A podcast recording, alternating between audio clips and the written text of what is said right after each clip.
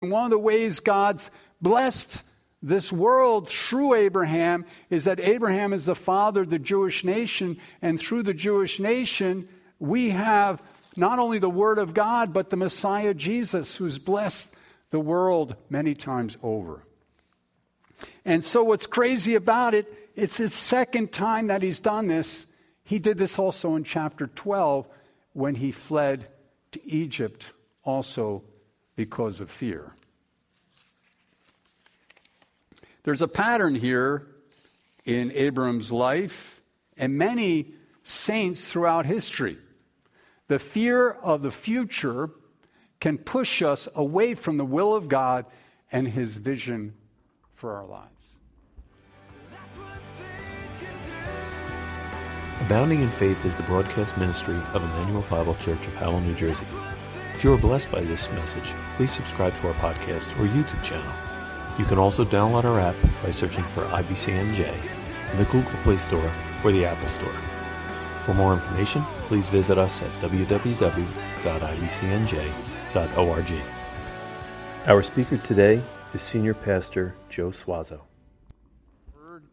Uh, if you have your Bibles with you or you want to go to the front pew, we're on page 14 in the front pew Bible in chapter 20 of Genesis and truly one of the most perplexing, challenging portions of Scripture in all the Bible where we see Abram uh, make a great tragedy of a decision, tragic decision based on fear. But the good news that uh, we're going to find application for our hearts is despite our fears, which we all struggle with, uh, God is greater. God is greater. Chapter 20 of Genesis, the context is Sodom and Gomorrah has just been destroyed uh, by sulfur, and uh, God had judged those cities. Abraham was in that place looking over the cities, and it says from there, that's from the place that have that he was just at. Abraham journeyed towards the territory of the Negev and lived between Kadesh and Shur and journeyed in Gerar. And Abraham said of his of Sarah his wife, she is my sister. And Abimelech, king of Gerar, sent and took Sarah. But God came to Abimelech in a dream by night and said to him, Behold, you're a dead man because of the woman whom you've taken for she is a man's wife. Now Abimelech had not approached her, so he said, Lord, will you kill an innocent people? Did he not himself say to me, She is my sister? And she herself said, He is my brother. In the integrity of my heart and the innocence of my hands, I have done this. Then God said to him in the dream, Yes, I know that you've done this in the integrity of your heart. And it was I who kept you from sinning against me. Therefore, I did not let you touch her. Now then, return the man's wife, for he is a prophet, so that he will pray for you, and you shall live. But if you do not return her, know that you shall surely die, you and all who are yours. Father, we just ask as we just look at this chapter of Scripture, we'd find uh, application for our hearts, and you'd lift us up by faith past our fears, Lord, we pray in Christ's name. Amen. You may be seated. You know, perhaps one of the greatest enemies of our soul is fear. Is fear. Psychologists know that. They've done all kinds of tests physiologically, and they know that fear, uh, regardless of the basis of it, uh, produces all kinds of chemical changes. Some of those are not all that bad. For example, uh, it's a God given emotion that helps us when we're in some kind of peril or danger. Um, for example, if there's a fire in a building, fear motivates me to run. Or perhaps if I'm struggling with a health problem, uh, maybe the fear will, will cause me to go to a doctor and, and perhaps find a remedy for that problem. But that's not the fear I'm talking about this morning. Uh, the fear or the enemy of the soul, is the kind that believes there are possible circumstances that lie ahead that may bring me harm, mostly imagined. I, I was thinking about this, and there's this uh, kind of amusing story when I was about 10. Uh, three doors down from our house, there's this yard, and there's this uh, German Shepherd, huge. You know, they were popular in the 60s and 70s, these German Shepherds. And he was just barking, and we dare not cut through that family's yard with that German Shepherd tied up to a chain. And uh, so we were out playing, my friends and I. I don't remember what we were playing, tag or whatever, chasing each other down. And I um, made the big mistake of saying, well, the dog must be inside the house.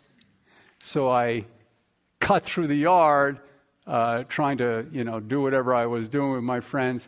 And I'm r- running through the middle of the yard, and sure enough, that German Shepherd jumped out from the bushes and jumped right up on me, right on my shoulders. And I said, my life flashed before my eyes, and all of a sudden, its tag started wagging, started licking me on the face. Finally, I have a friend.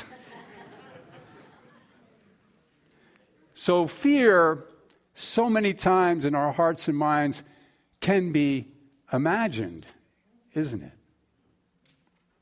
Our text this morning in Genesis 20 is a good example of this. We don't know the exact circumstances Abram believed were a threat to him. But our text tells us that he not only moved all his possessions and family to a place called Gerar, a place that he thought would provide safety, but then in fear, we see how he takes his cherished wife, who was destined to be the mother of this promised son that God was going to give Abraham, and he's willing to give her away to the local king. Perhaps after seeing Sodom and Gomorrah annihilated in the previous chapter, not knowing what happened to his nephew Lot, Abraham was maybe fed up with God's promises. Remember, it was 25 years prior to this chapter that God had told Abraham, I want to make you a great nation. I want to use you to bless all the families of the earth. And we've talked about this each week. And one of the ways God's blessed this world through Abraham is that Abraham is the father of the Jewish nation, and through the Jewish nation, we have not only the Word of God, but the Messiah Jesus, who's blessed the world many times over. And so, what's crazy about it, it's his second time that he's done this. He did this also in chapter 12 when he fled to Egypt, also because of fear. There's a pattern here in Abram's life and many saints throughout history. The fear of the future can push us away from the will of God and his vision for our lives. I just have to repeat that. The fear of the future, which we all struggle with, can push us away from the will of God and his vision for our lives. But God is patient with us in our fears and bad decision making. Isn't that the good news? And so we see in Genesis 20 not only how God intervenes and rescues Abraham and Sarah from a terrible situation that Abraham himself put them in, but finally in the next chapter, which we're going to look at shortly, in chapter 21, uh, God finally gives him the promised son, the family that he had given to him 25 years prior. So when we look at the life of Abraham, we see a man who's called by God, Genesis 12, a, vi- a vision to be a man of faith, character, influence in the world. And we see from chapters 12 all the way through to Isaac's birth some incredible challenges. And I can't help but draw a line or a parallel with our own lives, isn't it? We, we turn our lives over to God, we believe in Him, but it's not an easy journey, is it? Well, thank you. Know, if we were a, a true Baptist church, it would be an amen. Yeah, yeah amen. Life is difficult and it has a way of throwing curveballs and unforeseen circumstances at us. And, at that point of challenge, we choose. We choose in terms of our attitudes of our heart, and we choose uh, how we're going to proceed. And we can act out of a place of fear or faith. Fear is uh, I'm looking at these circumstances. They can carry me into a, a, place of peril and danger. And as a result of that emotion of fear, I'm going to just yield to that. That's fear. Or faith. Faith says, you know, God's promised something better for me. I don't know where this circumstance is going to take me, but by faith, God says, I can take all things and work them out together for the good. By faith, He tells me, I am your refuge and your shelter and your ever present help. And, and when I take on the Lord by faith, guess what happens? I'm lifted above my fears. And when I'm lifted above my fears, like an eagle on the wings of eagle, that's what Scripture says. Those who wait upon the Lord will renew their strength. They'll mount up like the wings of an eagle. I'm able to see things with a different vantage point. Do we need that in today's world? So I believe God's word parades before us Abraham and many saints of the Bible so that we can learn and realize that our lives are often messy. True? Amen. Uh, you know, it's interesting. There's a little duck on my pulpit. And you know the duck story, right? So every one of us has different phobias and fears. And several years ago, I used this illustration the Lord gave to me that I struggle with perfectionism. And actually, it's a very common trait with first sons who've grown up in alcoholic families. Okay? So you want to bring your world into order, and one of the uh, one of the ways you do that is through perfectionism. But there's a problem with setting all your ducks up in a row.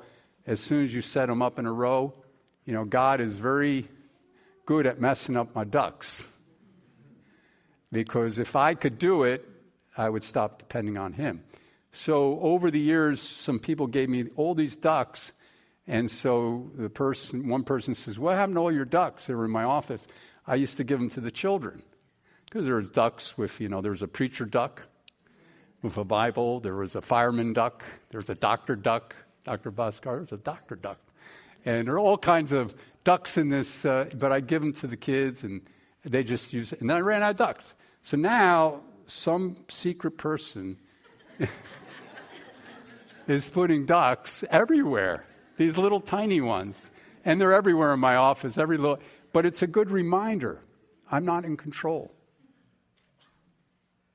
And if I can just surrender at that point of fear, life gets better, not worse.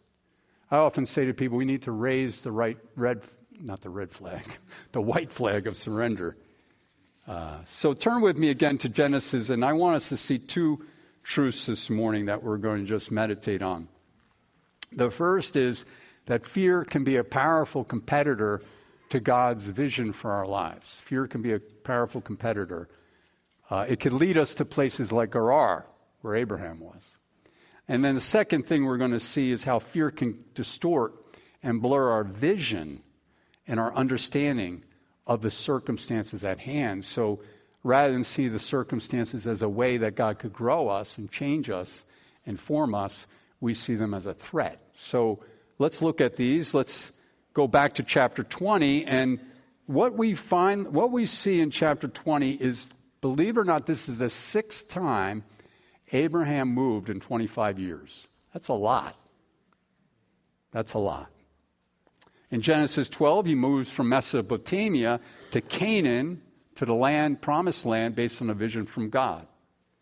We discover a few years later in that chapter 12, a famine descends on the land and he flees to Egypt in fear.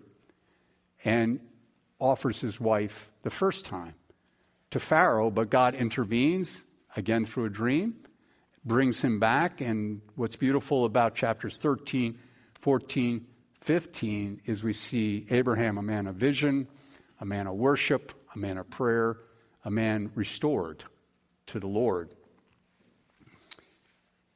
When we get to chapter 16, we see again Abraham and Sarah's wife in fear. Uh, 15 years had passed.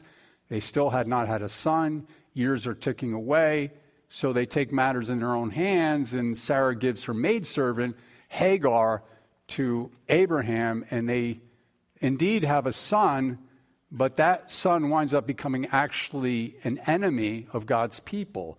To this day, the descendants of Ishmael are enemies of God's people. But then we get to chapter 17, 18. We see again uh, his faith restored, renewed, and again he becomes a prayer warrior, uh, a man of faith, a man of vision. But then we come to our text today, chapter 20, and we discover, discover yet another event in his life where he gives way to fear and moves away from God's vision. So what we see here is a man who rises up down, up, down. Does it sound familiar? Sounds like my life. Genesis 20, verse 2 shows us how fear takes over Abraham's life, and unbelievably, he gives away his wife as his sister. Wow. I, I don't know. I always struggle with this chapter. Like, what, what was that all about? And it sidetracks him from God's vision. I'm convinced that Abraham believed somehow that where he was going would be safer or the grass would be greener on the other side. But the funny thing is, when Abraham arrives there, he discovers yet another problem. He arrives and he quickly comes to the conclusion that these people are so godless that his life would be in danger, and so he offers his wife, just like he did when he went to Egypt. And that is so often the way it is with us. Now, I've talked to a number of people who believe that the cost of living has become so great in New Jersey, the best thing for them is to move south. Have you had the thought or have you heard the that's it. It's like a mantra around here. But I've talked to many people who've made that journey, and I'm not saying it's wrong. It might be God's will for you to do that. But if it's just the fear of finances and that's the only thing that's driving you, there's a problem. And I talk to a lot of people who make it down there, and there's a whole new range of obstacles and problems they haven't even thought about it. One being the culture and loneliness. All of a sudden, all this network of relationships that's taken 40 years to build is not there. And all of a sudden, you have a nice home, you're meeting budget all by yourself, twiddling your thumbs. And it's not so easy to make friends when you're 60, 65 years old, is it?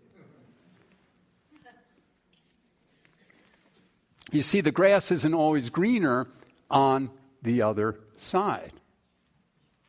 The vision that God has for our lives always will be challenged by fears and doubts within. Fear can be faith's greatest competitor, for sure. Recently, I picked up this article that provides some tips on how to avoid uh, danger in the world today. Avo- avoid ro- riding, avoid riding in automobiles because they're responsible for 20% of fatal accidents. Do not stay at home because 17% of all accidents occur in the home. Avoid walking on the streets or sidewalks because 14% of all accidents occur to pedestrians. Avoid traveling by air, rail, or water because 16% of all accidents involve these forms of transportation. Of the remaining 33%, 30% 2% of all deaths occur in hospitals. Above all else, stay away from hospitals you'll be pleased to learn that 0.001% of all deaths occur in worship services at church. And these are related to previous physical disorders. Therefore, logic tells us the safest place for you to be at any given point in time is at church.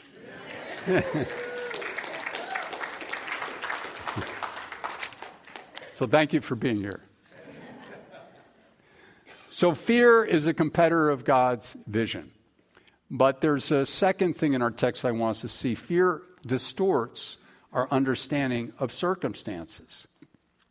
Drive, it drives Abraham to Gerar.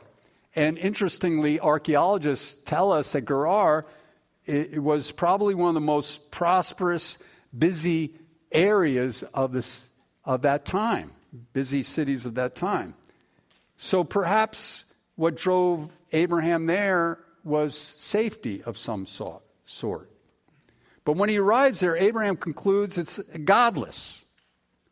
And uh, as the text proceeds, what he didn't realize, kind of like Jonah the prophet when he went to Nineveh, is that there was fear of God amongst those people.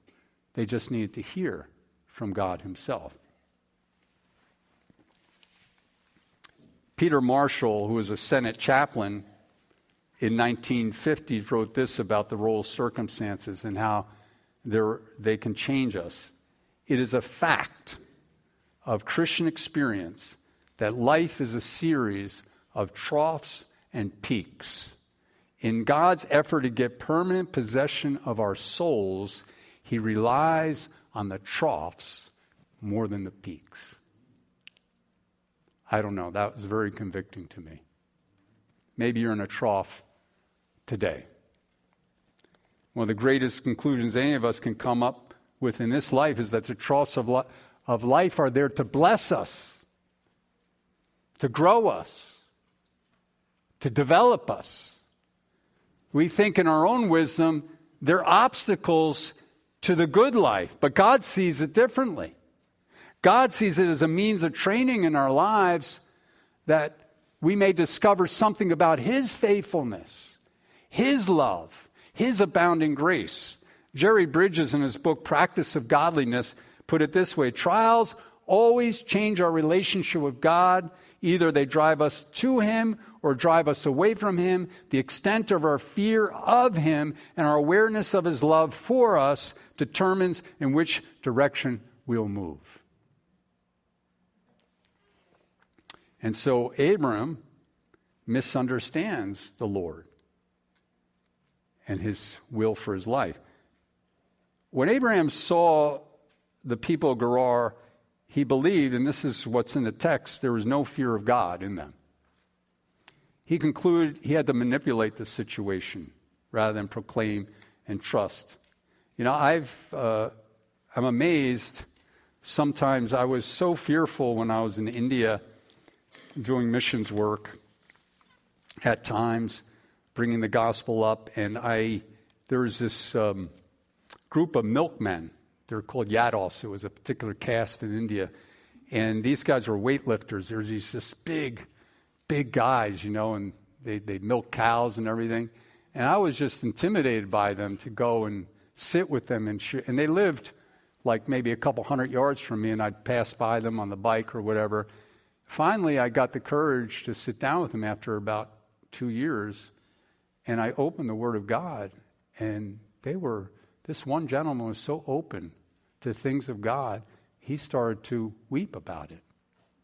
And I gave him a Bible. All those fears were keeping me from sharing the Word of God with him, and yet God was desiring. And all I was looking at was with my imagination in my own heart. Look at the text with me. Verse 3 God initiates and goes to Abimelech in verse 3. I love this. God came to Abimelech. If you have your pens, underline that.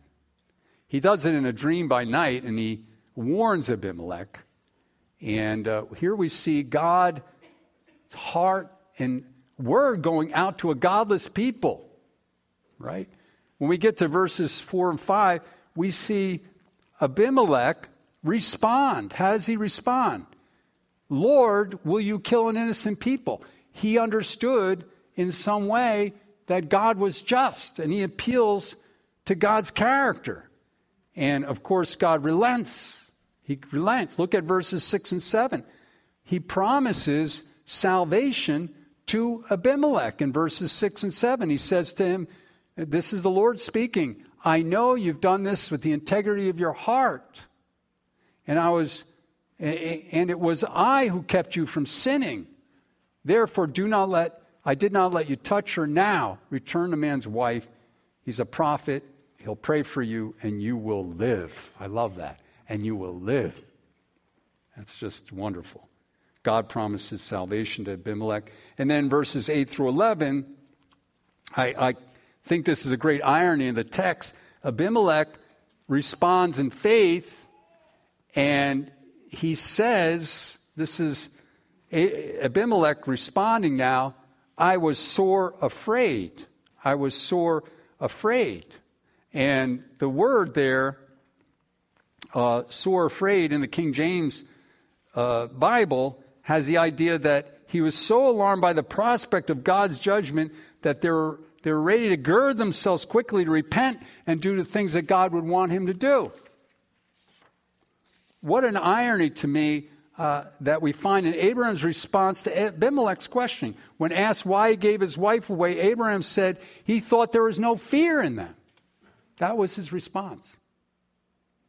In other words, Abraham miscalculated and misunderstood the people of Gerar. God wanted to do a work, and Abraham couldn't believe it. Now, what's interesting about this whole text is we see Abraham go to these people, perhaps out of fear, and how God was weaving a plan of salvation for the people of Gerar through his mistake. That is really one of the good news of the gospel, isn't it? that He can take our broken lives and somehow use us amongst our family and friends. Uh, I don't know about you. Is there a day that doesn't go by that you don't feel worthy? I know for me, personally, you know, the only people who don't have those feelings are, you know, like certifiably insane people. they, you know, some kind of illusions of grandeur or narcissism or whatever.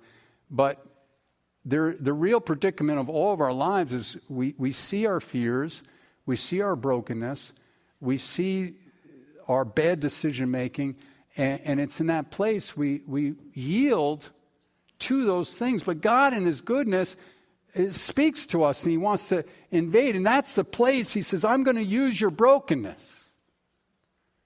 I'm not going to use your wholeness. I'm not going to use you when all your ducks are in a row.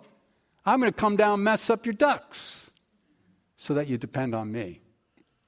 I love um, chapter 12 of the second letter of Corinthians, where we see Paul, the apostle, who in the previous chapters testifies that, that he had a revelation of God. He was brought to the, to the third heaven. Now, I don't even know what that means. It means he had a special revelation from God to see God himself, something special that very few people have opportunity to see. And as a result of that vision, he was tempted with pride. But God brings brokenness into his life. And there's some kind of a messenger of Satan, a thorn in the flesh. Paul doesn't know what it is where it's coming from, why it's there. So he goes to God three times, and I believe those three times he went to God in prayer were long periods of prayer. It wasn't just like, Lord, take this from me, Lord, take this from me. That's what I believe. And God's answer is an answer to each of us, wherever you're facing today. My grace is sufficient for you, for my power is perfected in weakness. My power is perfected in weakness. I love Paul's response. He says, Okay. Therefore, I'll be all the more glad about my weakness that the power of Christ may rest upon me. You see, it's through our brokenness that God wants to do a great work. It's through our weakness and humility that we learn to depend on Him, and He becomes all in all, as Scripture says, all in all. He becomes Lord because we learn that only when we put our confidence in Him that our lives are in the best safest place they can be. Do you understand that? You know, there's three people here this morning. Some of you are walking victoriously. Praise God for you. I thank God for you. Some of us may have had a terrible week or a terrible month or a terrible year, and, you're still trying to make, trying to sort it out. I just want you to know be encouraged by the promises of Scripture. If you are in Christ, God is going to take care of you and show you something good through that. Your responsibility is to surrender. Raise that, re- that white flag so that you may trust Him. But if you're here this morning and you don't know Christ as your Savior and Lord, that means you don't have a relationship with Him. And you need to call upon Him. And you know what Scripture says when we do that? Call upon the name of the Lord? Jesus, because of His death on the cross, He forgives us of our sin and gives us new life. That's what it means to be born again, a new life. And that new life gives us a whole new vision for the future. So rather than walking by fear, we begin to walk by faith. And when we walk by faith, we learn to rise above the circumstances at hand. Let's pray. Father, thank you for your goodness to us your love, your tenderness, your patience, Lord. We thank you that you're patient with your servants throughout all of history, Lord. We see how you're patient with men like Abraham. In fact, we read in chapter 12, after going through that whole list of saints in the Old Testament, the writer in Hebrews 12 says, Since we're surrounded by such a great cloud of witnesses, let us throw off every sin and weight that so easily encumbers and run this race set before us with perseverance, setting our eyes on who? Jesus, the author and perfecter of our faith. Help us towards that end, Lord. And we pray these things in Jesus' name. Amen.